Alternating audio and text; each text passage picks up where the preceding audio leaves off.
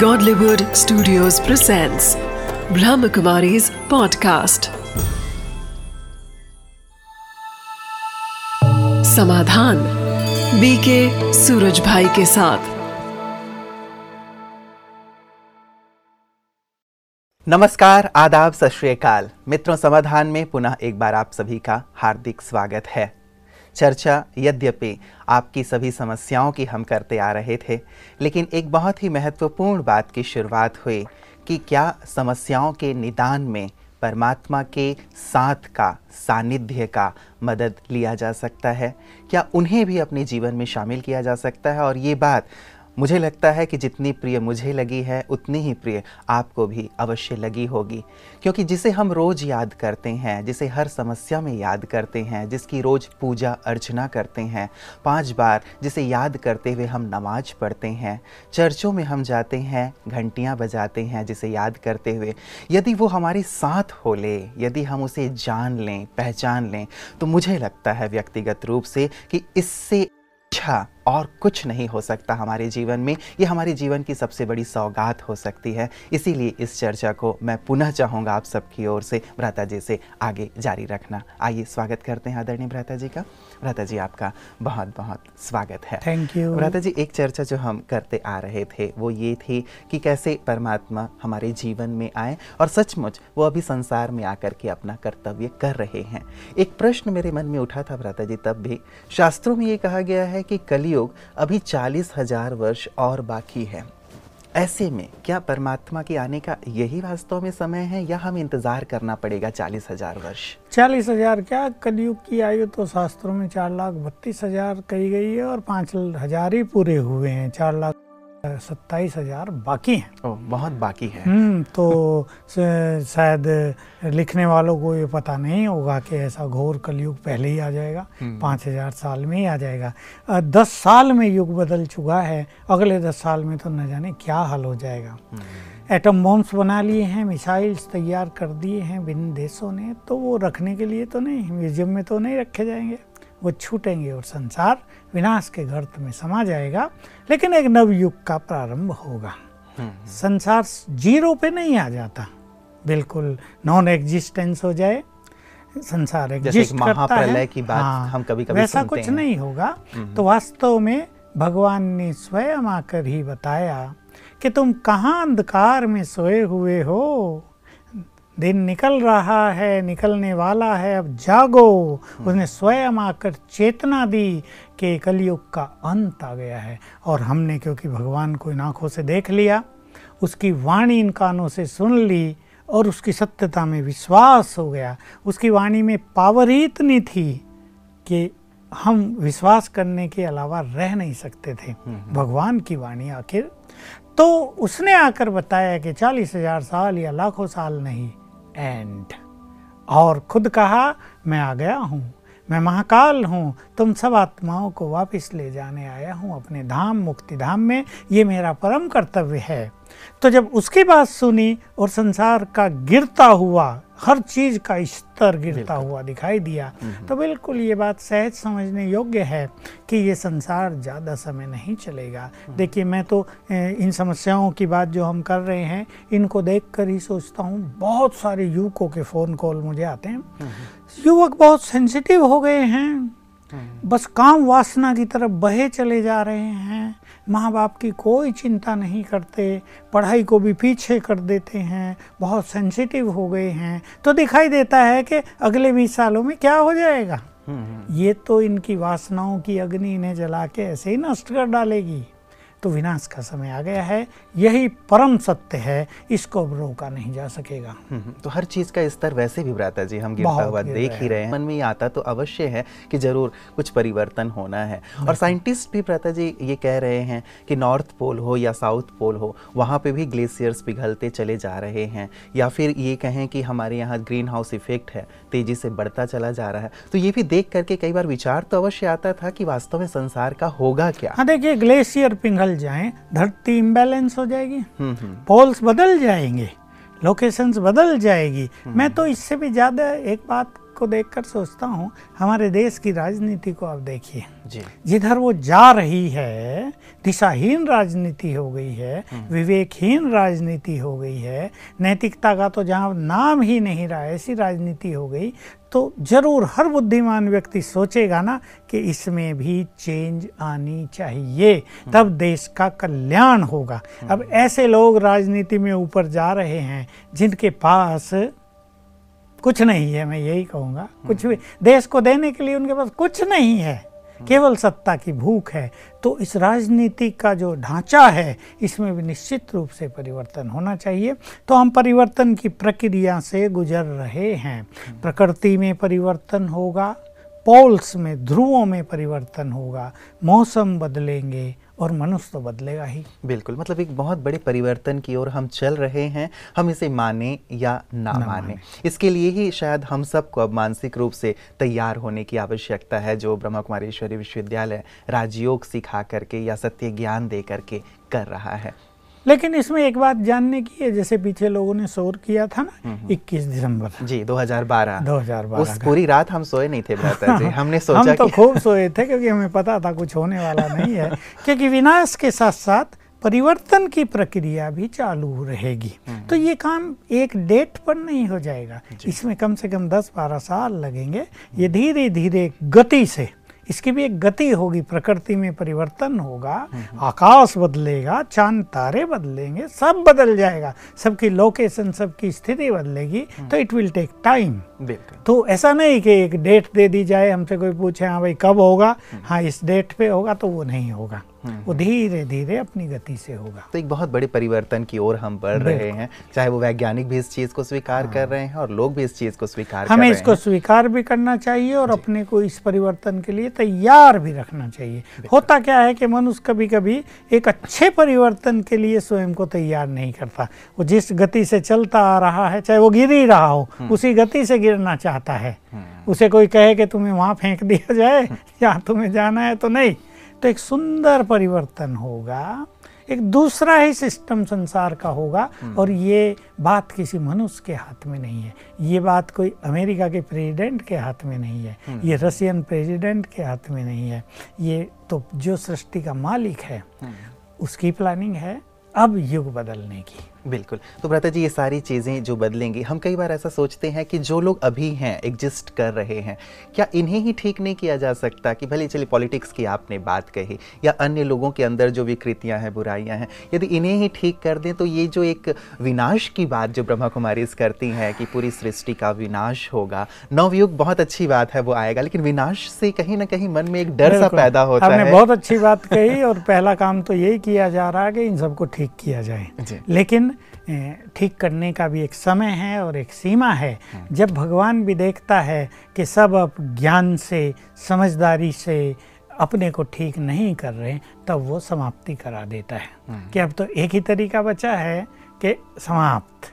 और फिर जो लोग स्वेच्छा से परिवर्तित हो चुके हैं, जो वास्तव में रियल मनुष्य बन चुके होंगे, उनसे नवयुग का प्रारंभ हो जाएगा। लेकिन परमात्मा का भी पहला प्रायोरिटी इसी में है कि वो मनुष्यों को बदले, और वो बदल रहा है। बिल्कुल, तो परमात्मा को हम किस नाम से पुकारें भ्राता जी? हाँ। अलग अलग नामों से लोग पुकारते हैं उन्हें, कोई गॉड कह रहा है, कोई अल्लाह कह रहा है, कोई भगवान कह रहा है। देखिए ये तो भाषाओं की बात है, जहाँ जहाँ जिस भाषा का प्रचलन था उस भाषा में उसको नाम दिया गया, और हर नाम मीनिंगफुल है, हर नाम का कुछ अर्थ है, और बहुत अच्छा है जिसने भी जो नाम दिया। लेकिन परमात्मा वास्तव में निराकार है, वो कोई देहधारी नहीं है। पहली बात तो ये सबको जाननी जरूरी है। हो भारत में क्या हो गया है कि हमारे बहुत सारे देवी देवता हैं जो निश्चित रूप से मान्य हैं और पूज्य हैं, उसमें कोई संदेह नहीं। हमारी भारत की सारी जनता उनमें विश्वास रखती है, उनसे उनको अनुभूति भी होती है, मदद भी मिलती है। पहला स्थान आता है ब्रह्मा विष्णु शंकर का। महादेव के बहुत पुजारी हैं, विष्णु के, श्री कृष्ण के, श्री राम के तो बहुत ज़्यादा हैं, फिर देवियों के, शक्तियों के हैं, और अब बहुत सारे गुरु भी हो गए जिनकी पूजा होने लगी है। लेकिन परमात्मा ब्रह्मा विष्णु शंकर के भी ऊपर कहीं भी अगर तीन मैनेजर हों तो एक जनरल मैनेजर तो रखना ही पड़ता है ना। ब्रह्मा का काम स्थापना, विष्णु का काम पालना और महादेव जी का काम विनाश है। तो, ये तो तीनों के भी परमात्मा हाँ, ही इन्हीं के तीनों कराते को हैं। कराने वाला भी तो कोई चाहिए इनके ऊपर, और वो है निराकार महाज्योति। निराकार उसे इसलिए कहते हैं क्योंकि वो आंखों से नहीं दिखता और उसको देह नहीं है। निराकार का अर्थ लोग कई ये समझ लेते कोई आकार नहीं है, लेकिन इसका अर्थ है कि मानवीय आकार नहीं है, देवताओं जैसा आकार नहीं है। फिर और बहुत सारे देवता, भारत में तैंतीस करोड़ देवता माने जाते हैं, चलो तैंतीस करोड़ न भी हों, बहुत सारे देवी देवताओं की यहाँ मान्यता है। तो ये देवी देवता ब्रह्मा विष्णु शंकर, इन देवी देवताओं के भी हेड जैसे सृष्टि का संचालन करने वाले, और उसके भी जो ऊपर है तीनों के वो है परमपिता, जिसका नाम शिव दिया गया है, कल्याणकारी। शिव का अर्थ है कल्याणकारी, जो सबका कल्याण करता है। अब शिव के जो मंदिरों में यादगार हैं वो शिवलिंग हैं, और शिव के हजारों नाम गिनाए जाते हैं। ये उसके गुणवाचक और कर्तव्यवाचक नाम है, यानी मीनिंगफुल नाम है। जैसा उसने कार्य किया है वैसा उसको भक्तों ने नाम दे दिया है। तो परमात्मा सबसे ऊपर, देह रहित, बॉडीलेस और निराकार उसको कहते हैं, नाम उसका शिव। बिल्कुल। लेकिन ब्रदर जी, आपने जैसे कहा कि परमात्मा को हम शिव नाम से पुकारते हैं, लेकिन जब हम शिव कहते हैं, भले आपने इसका अर्थ बताया कि इसका अर्थ कल्याणकारी है, लेकिन जब दूसरे धर्म वाले हैं तो वो यही सोचेंगे कि ये तो हिंदुओं का धर्म है और वो फिर ब्रह्माकुमारीज में नहीं आएंगे। तो क्या परमात्मा का को कोई ऐसा नाम नहीं होना चाहिए जो सर्वमान्य हो और सभी उस चीज़ को स्वीकार करें? देखिए, एक नाम तो कोई हो नहीं सकता, गुणवाचक नाम है और भाषाएँ अलग अलग हैं ना, अलग अलग भाषाओं में अलग अलग नाम लोगों ने दिया हुआ, लेकिन ये एक के ही अलग अलग नाम हैं। सब यहाँ आ रहे हैं और आते हैं क्योंकि यहाँ धर्म की बात नहीं, स्पिरिचुअलिटी की बात है, आत्मा की बात है, परमात्मा की बात है। पूजा पाठ की यहाँ कोई चर्चा नहीं है, इसको मानो इसको न मानो ये यहाँ चर्चा नहीं है। यहाँ तो आत्मशुद्धि की बात है, यहाँ तो कर्मेंद्रियों को जीतने की बात है, मन को पावरफुल बनाने की बात है। इसलिए यहाँ सभी धर्मों के लोग, इसमें नाम से कोई अंतर नहीं पड़ता। नाम तो वैसे भी उर्दू में एक चीज़ का दूसरा नाम होगा, तो इंग्लिश में और होगा, तो हिंदी में भी और होगा, तो मराठी में गुजराती में अलग अलग होंगे। नाम से वस्तु तो परिवर्तित नहीं होती ना, तो भगवान तो एक है, नाम चाहे उसके किसी भाषा में कुछ भी दिए जाए। तो क्या भ्राता जी, अलग अलग जो धर्म को मानने वाले हैं, जैसे हमारे मुस्लिम भाई बहनें हैं या क्रिश्चियंस हैं या सिख हैं या अन्य जो संप्रदायों को मानने वाले, क्या ऐसे लोग भी ब्रह्माकुमारीज में आते हैं? देखिए, मैं एक अनुभवी आपको शेयर करना चाहूँगा।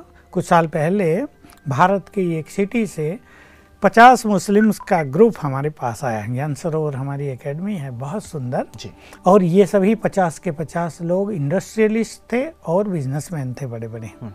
जो उनको लाए थे वो समझा बुझा के तो लाए थे, पर उन्होंने कहा तुम कहाँ हमें हिंदुओं के इसमें ले आए हो, यहाँ हमें क्या करना है, हम थोड़ा ही कहीं फूल चढ़ाएंगे। उन्हें कहा आप कुछ ना करो, आप केवल दो दिन रहो ना यहाँ, हम थोड़ा ही कुछ करने कह रहे हैं। उनकी फिर क्लासेज हुई, क्लासेज हो के तीन दिन जो वो यहाँ रहे तो फिर तो जाने का नाम नहीं लेते थे। फिर तो कहते थे जो हमारी कुरान शरीफ में कहा गया है वही यहाँ तो सब कुछ है। तो देखिए, ये भाषा भेद वहाँ समाप्त हो गया। उनमें से दो चार के अनुभव हमारी क्लासेज में सुनवाए गए। वो आए, उन्होंने कहा हम जब आए तो क्या सोचते थे और अब कहेंगे ये तो जन्नत है, बहिश्त है, ये तो स्वर्ग की आप स्थापना यहाँ कर रहे हो और हम तो आपके पूरे साथ हैं। ये भेदभाव तो मनुष्यों ने बना दिया है, ये तो आउटर चीज़ है, बाह्य फ्रेम है, वास्तव में हम सब तो रूहें हैं, आत्माएँ हैं और सबका रूहानी बाप एक है। ये बात उनको उनकी समझ में आई और आज वो हमारे इस कार्य में बहुत सहयोगी हैं। बहुत सुंदर। मतलब सभी लोग यहाँ पे आ रहे हैं। और जैसे आप हमेशा कहते भी हैं ब्रता जी कि एक सौ तीस से भी ज़्यादा देशों में शाखाएं हैं, तो निश्चित रूप से विदेशी भाई बहनें भी यहाँ आकर के इसे लाभान्वित हो रहे हैं। कोई ऐसा अनुभव ब्रता जी जो अलग धर्मों के भी जो लोग आए हैं यहाँ पे और उन्होंने उस परम शक्ति का ऐसा अनुभव किया हो और साथ ही जा कर के उन्होंने अन्य इस बात को अपने लोगों तक पहुँचाया? देखिए, हमारे यहाँ मुस्लिम धर्म के लोग बहुत आए आते हैं और हम तो मुस्लिम्स को अपना भाई समझते हैं, सब आत्माएं हैं हमारे एक ही हैं ना। हम तो वैसे भी यूपी से हैं, हम तो वैसे भी यूपी में जन्मे और वहाँ तो हर गांव में हर सिटी में आधे हिंदू आधे मुस्लिम, हम तो बचपन से उनके साथ रहे, हमने तो कोई भेदभाव देखा नहीं था कभी। ये तो बाद में आगे सुना कि नेताओं के कारण कुछ गड़बड़ हो रही, वोट के कारण गड़बड़ हो रही। यहाँ तो सभी लोग बहुत प्यार से ही रहते हैं। तो बहुत सारे लोग आए और मुस्लिम्स कई हमारे, मैं नाम तो नहीं लूँगा, पर अफ्रीका से एक बहुत अच्छे मुस्लिम जो बहुत बड़ी पोस्ट पर भी हैं हमारे यहाँ आए, उन्हें ज्योति का साक्षात्कार हुआ बहुत अच्छा, और बस वो इसमें जैसे समर्पित हो गए। उन्हें बिल्कुल आभास हो गया कि जो हमारे मुस्लिम धर्म में कहा गया है वो सब यहीं है, प्रैक्टिकल है, वहाँ केवल वो ग्रंथों में है और यहाँ जीवन में है। तो उन्होंने अपना पूरा जीवन इस कार्य में लगा दिया और हमारे मुस्लिम कंट्रीज में वो बहुत काम कर रहे हैं और सबको बताते हैं कि ये धर्मों के जो भेदभाव हैं ये तो बाहरी चीज़ें हैं, बाहरी आवरण हैं, इससे अलग हट जाओ और जो रियल स्पिरिचुअलिटी है उसको अपना लो। कई बार भ्राता जी कईयों को ऐसा भी तो लगता होगा कि यदि हम आ, मान लीजिए हम मुस्लिम धर्म में हैं या हम क्रिश्चियन हैं, हम सिख हैं, और जब हम ब्रह्माकुमारीज के पास जाएंगे तो शायद ये हमें कन्वर्ट कर देंगे, तो क्या यहाँ भी कन्वर्ट किया जाता है? देखिए हमारे यहाँ सिख बहुत लोग आते हैं पंजाब से भी और भारत के बहुत सारे सिटीज से, वो अपना वही पोशाक रखते हैं जो उनकी हैं जी, अपने गुरुद्वारे में भी जाते हैं, लेकिन वो खुद महसूस करते हैं कि गुरु ग्रंथ साहब में जो कहा है वो सब यहाँ भी कहा जा रहा है। जब वो बहुत डीपली नॉलेज की स्टडी करते हैं तो उन्हें ऐसा नहीं लगता कि कि कहीं और जगह चले गए या हम सिख धर्म छोड़ के हम तो हिंदू बन गए। वो वैसे ही रहते हैं, उनका वही नाम रहता है, लेकिन उनके जीवन में वो सब बातें धारण होने लगती हैं। बहुत प्रसन्न होते हैं कि हमने तो पचास साल बिता दिए गुरुद्वारों में भी, खूब वो भी सुने, उनके ग्रंथ पाठ आदि अरदास आदि, और रोज जाते थे हम तो नियमित रूप से, लेकिन यहाँ आने के बाद गुरु ग्रंथ साहब हमारे जीवन में समा गया, तो इसलिए राजयोग सीखने में उन्हें कोई कठिनाई नहीं होती। बिल्कुल, मतलब मूल बात यह है कि धर्म का परिवर्तन नहीं, नहीं कराया जाता, या आपकी जो भी मान्यताएं हैं आप हाँ, उन्हें मानते रहें, लेकिन उन्हें ठीक तरह से आप कैसे अपने जीवन, जीवन में, में उतार लें, इस बात की प्रेरणा, इस बात की सीख राजयोग के माध्यम से ब्रह्माकुमारीज दे रही है। बहुत सुंदर बातें भ्राता जी आपने आज कही हैं। अब मैं आपको जो हमारी मूल प्रश्न है उनकी ओर ले चलता हूँ। हमारे पास जो आ, समस्याएं आई हैं उनमें से एक फ़ोन कॉल आया हमारे पास लखनऊ से, और आ, रागिनी जी लिख रही हैं कि मेरे पति की कैंसर से मृत्यु हो गई, मेरे दो बच्चे हैं, एक यूएसए में है और एक नोएडा में, दोनों की शादी हो गई है, दोनों अपने अपने फैमिली में हैं, वो ना तो मुझे फ़ोन करते हैं और ना ही मुझसे मिलने आते हैं। इससे मैं बहुत अकेलापन महसूस करती हूँ, बहुत दुखी और अशांत रहती हूँ। जिसका पति भी कैंसर से मर गया हो और जिसने अपने बच्चों की जी जान लगा के पालना की हो और वो बच्चे आज उन्हें पूछते नहीं, तो निश्चित रूप से माँ का दिल तो टूट जाता है जी। लेकिन ये बच्चों का भी कर्तव्य है कि वो अपनी माँ की भावनाओं को भी समझें, कम से कम फ़ोन तो करें, ताकि माँ का भी प्यार जो है वो तृप्त होता रहे और उसको भी लगे कि ये सारा हमारा परिवार है, बच्चे हमारे हैं, वो हमसे अलग नहीं हुए हैं। मैं इस माध्यम से सभी बच्चों को, युवकों को संदेश देना चाहूँगा कि भले आप कहीं भी चले जाएं, अमेरिका में चले जाएं, माँ का प्यार तो माँ का प्यार ही होता है, उसे यूँ भुलाया नहीं जाना चाहिए। रही बात रागिनी बहन की, इनको डिप्रेशन होना बड़ा नेचुरल है, जिसने अपने पति खो दिया हो और बच्चे भी एक तरह से खो ही गए, वो अब उनकी सुध नहीं ले हाँ, रहे हैं, वो उनसे बात ही नहीं करते, फ़ोन नहीं करते, वो हैं भी तो उसका इनको कोई एहसास नहीं है, कोई फीलिंग नहीं है जी। तो इनको मैं कहूँगा ये राजयोग सीखें, ईश्वरीय ज्ञान लें, इनका चित्त शांत होगा, और जब ये राजयोग करेंगी तो तो इनको लगेगा एक पति इनका मृत हो गया है तो परम पिता भी, वो हमारा प्रियतम भी है, वो पतियों का पति भी है, वो हमें सच्चा प्यार देता है, उसको भी प्रियतम कहा गया है, मीरा ने भी उसको प्रियतम कहा था। तो सचमुच रागिनी का वो प्रियतम बन जाएगा और उसे आभास होने लगेगा कि सांसारिक पति मेरा मृत्यु को प्राप्त हो गया, लेकिन एक पारलौकिक पति मुझे फिर से प्राप्त हो गया। तो बच्चों के जो इस मिलन का और प्यार का अभाव इसे महसूस हो रहा है, वो अभाव पूरी तरह से भर जाएगा और इसके जीवन में बहुत तृप्ति होगी, चित्त शांत होगा और जो इसके मन में एक डिप्रेशन की स्थिति है वो समाप्त होकर जीवन में खुशी आ जाएगी। ऐसे बच्चों को भ्राता जी, जिन बच्चों को बहुत प्यार से माता पिता ने पाला है, उनके लिए अपना पूरा जीवन लगाया है, रात रात भर ना जाने रागिनी जी कितनी रात जगी होंगी अपने बच्चों के लिए, ऐसे बच्चे जब बड़े हो जाते हैं अपने माता पिता को इस प्रकार इग्नोर करते हैं, ऐसे बच्चों के लिए आप क्या संदेश देंगे? वो भी जब माता पिता बनेंगे, बन गए होंगे तो ज़रूर उन्हें अपने माता पिता की बच्चों के प्रति और क्या फीलिंग्स होती है वो समझ में आएगी। जब तक उनको अपने बच्चे नहीं होते वो माँ बाप की फीलिंग्स को समझ नहीं पाते।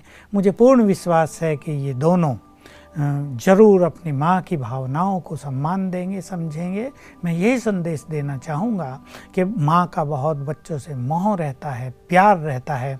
ठीक है, आप एजुकेटेड हो गए हैं, आपका अपना संसार हो गया है, आपका अपना परिवार हो गया है, आपका अपना फील्ड है, लेकिन उस माँ को आप भूले नहीं जिसने आपके लिए कष्ट सहे हैं, जिसने आपको जीवन दान दिया है और जो आपसे कुछ अपेक्षाएं भी रखती थी। लेकिन चलो आप उनकी अपेक्षाओं को पूर्ण न भी करें तो परंतु कम से कम उनके प्यार, उनकी भावनाओं का रेस्पॉन्स अवश्य दें। ये मानवता है। इससे संसार में जो एक प्यार है, चाहे भाई बहन का हो, भाई भाई का हो या माँ बाप का हो, माँ और बेटों का हो, वो कायम रहेगा। अन्यथा ये प्यार भी कहीं ना कहीं मनुष्य को डिप्रेशन के कगार पर ले जाएगा। जी जी, तो एक तो रागिनी जी विशेष करके जैसे आपने कहा राजयोग का अभ्यास करें, परमात्मा को अपने प्रियतम के रूप में स्वीकार करें और बच्चे भी निश्चित रूप से अपने माँ के लिए अपने दायित्व का निर्वाह अवश्य करें, करें। क्योंकि ये एक हमारा सिस्टम ही है व्रता जी। और आजकल हम देखते हैं कि वृद्धाश्रम बढ़ते चले जा रहे हैं, बच्चे अपने माता पिता को वहाँ डाल देते हैं और खुद अपनी फैमिली में मस्त हो जाते हैं। तो कहीं ना कहीं माता पिता के अंदर ये भाव, दुख का भाव अवश्य पैदा होता है और मुझे लगता है कि एक बहुत बड़ी समस्या का रूप लेता चला जा रहा है। बिल्कुल, और मैं ऐसे युवकों को ये अवश्य कहूँगा, इस सृष्टि की जो ये रचना है इसका एक सिद्धांत बताना चाहूँगा कि अगर वो अपने माँ बाप को वृद्धाश्रम में छोड़ आए हैं, उनकी सुध-बुध नहीं ले रहे, तो उनके बच्चे भी इनको वृद्धाश्रम में जरूर छोड़ेंगे, क्योंकि इन्होंने अपने माँ बाप के साथ जो बर्ताव किया है वही इनके साथ भी होगा ही। यही इस क्रिएशन का, एक इस नियति का नियम है। लेकिन मैं रागिनी को कहूँगा अगर वो राजयोग का बहुत अच्छा अभ्यास करेंगे तो राजयोग में कुछ ऐसे एक्सपेरिमेंट हैं कि अपने इन बच्चों के मन में अपने लिए वो भावनाओं को पुनर्जागृत कर सकेगी और बच्चों के मन में याद आएगी कि हमारी माँ ने भी तो हमारे लिए कुछ किया है, कम से कम हमें उससे बात तो करनी चाहिए और दोनों का मिलन फिर से पॉसिबल होगा। तो ये अभ्यास कौन सा है भ्राता जी? इन्हें राजयोग सीखना है। फिर राजयोग ये रोज एक घंटा करेंगी और इस स्वमान के साथ करेंगी, संकल्प के साथ करेंगी, मैं भगवान की संतान, मास्टर, सर्व शक्तिवान हूँ। इस शब्द की चर्चा हम बार बार करते ही आ रहे हैं।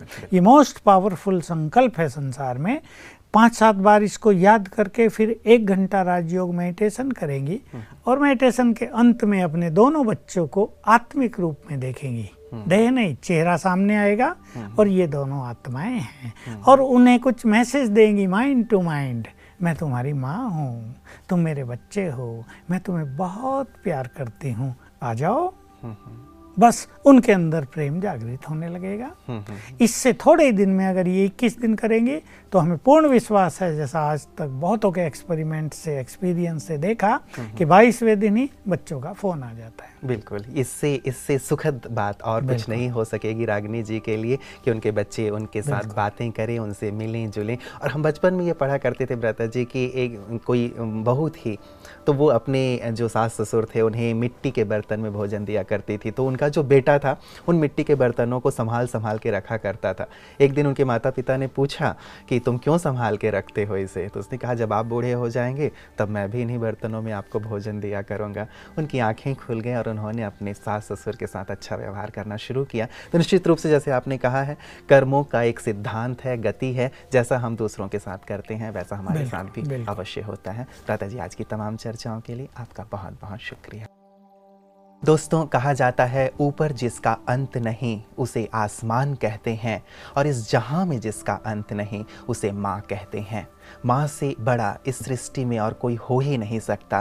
परमात्मा तो सबके माता पिता हैं ही, लेकिन जिन्होंने हमें जन्म दिया है, हमें पाला पोसा है, नौ मास जिन्होंने हमें अपने गर्भ में रखा है, अपने खून से सींचा है, मैं नहीं समझता कि अपनी माँ के ऋण से कभी भी कोई मुक्त हो सकता है। ऐसी माँ की आँख में आंसू आए हमारी वजह से, तो इससे बड़ी पीड़ा हमारे लिए और कुछ नहीं हो सकती। इसलिए जहाँ तक संभव हो दिल से, बहुत प्यार से, बहुत सम्मान से अपने माता पिता की सेवा करें, क्योंकि जब आप छोटे थे आपकी उंगली पकड़ के उन्होंने ही तो आपको चलना सिखाया था। ना जाने कौन सी उंगली आपकी पकड़ के माँ ने चलना सिखाया। अब उसी उंगली, उसी जीवन का आप सम्मान करें, प्यार करें और उन्हें आदरपूर्वक सम्मान देते हुए आगे बढ़ें। नमस्कार।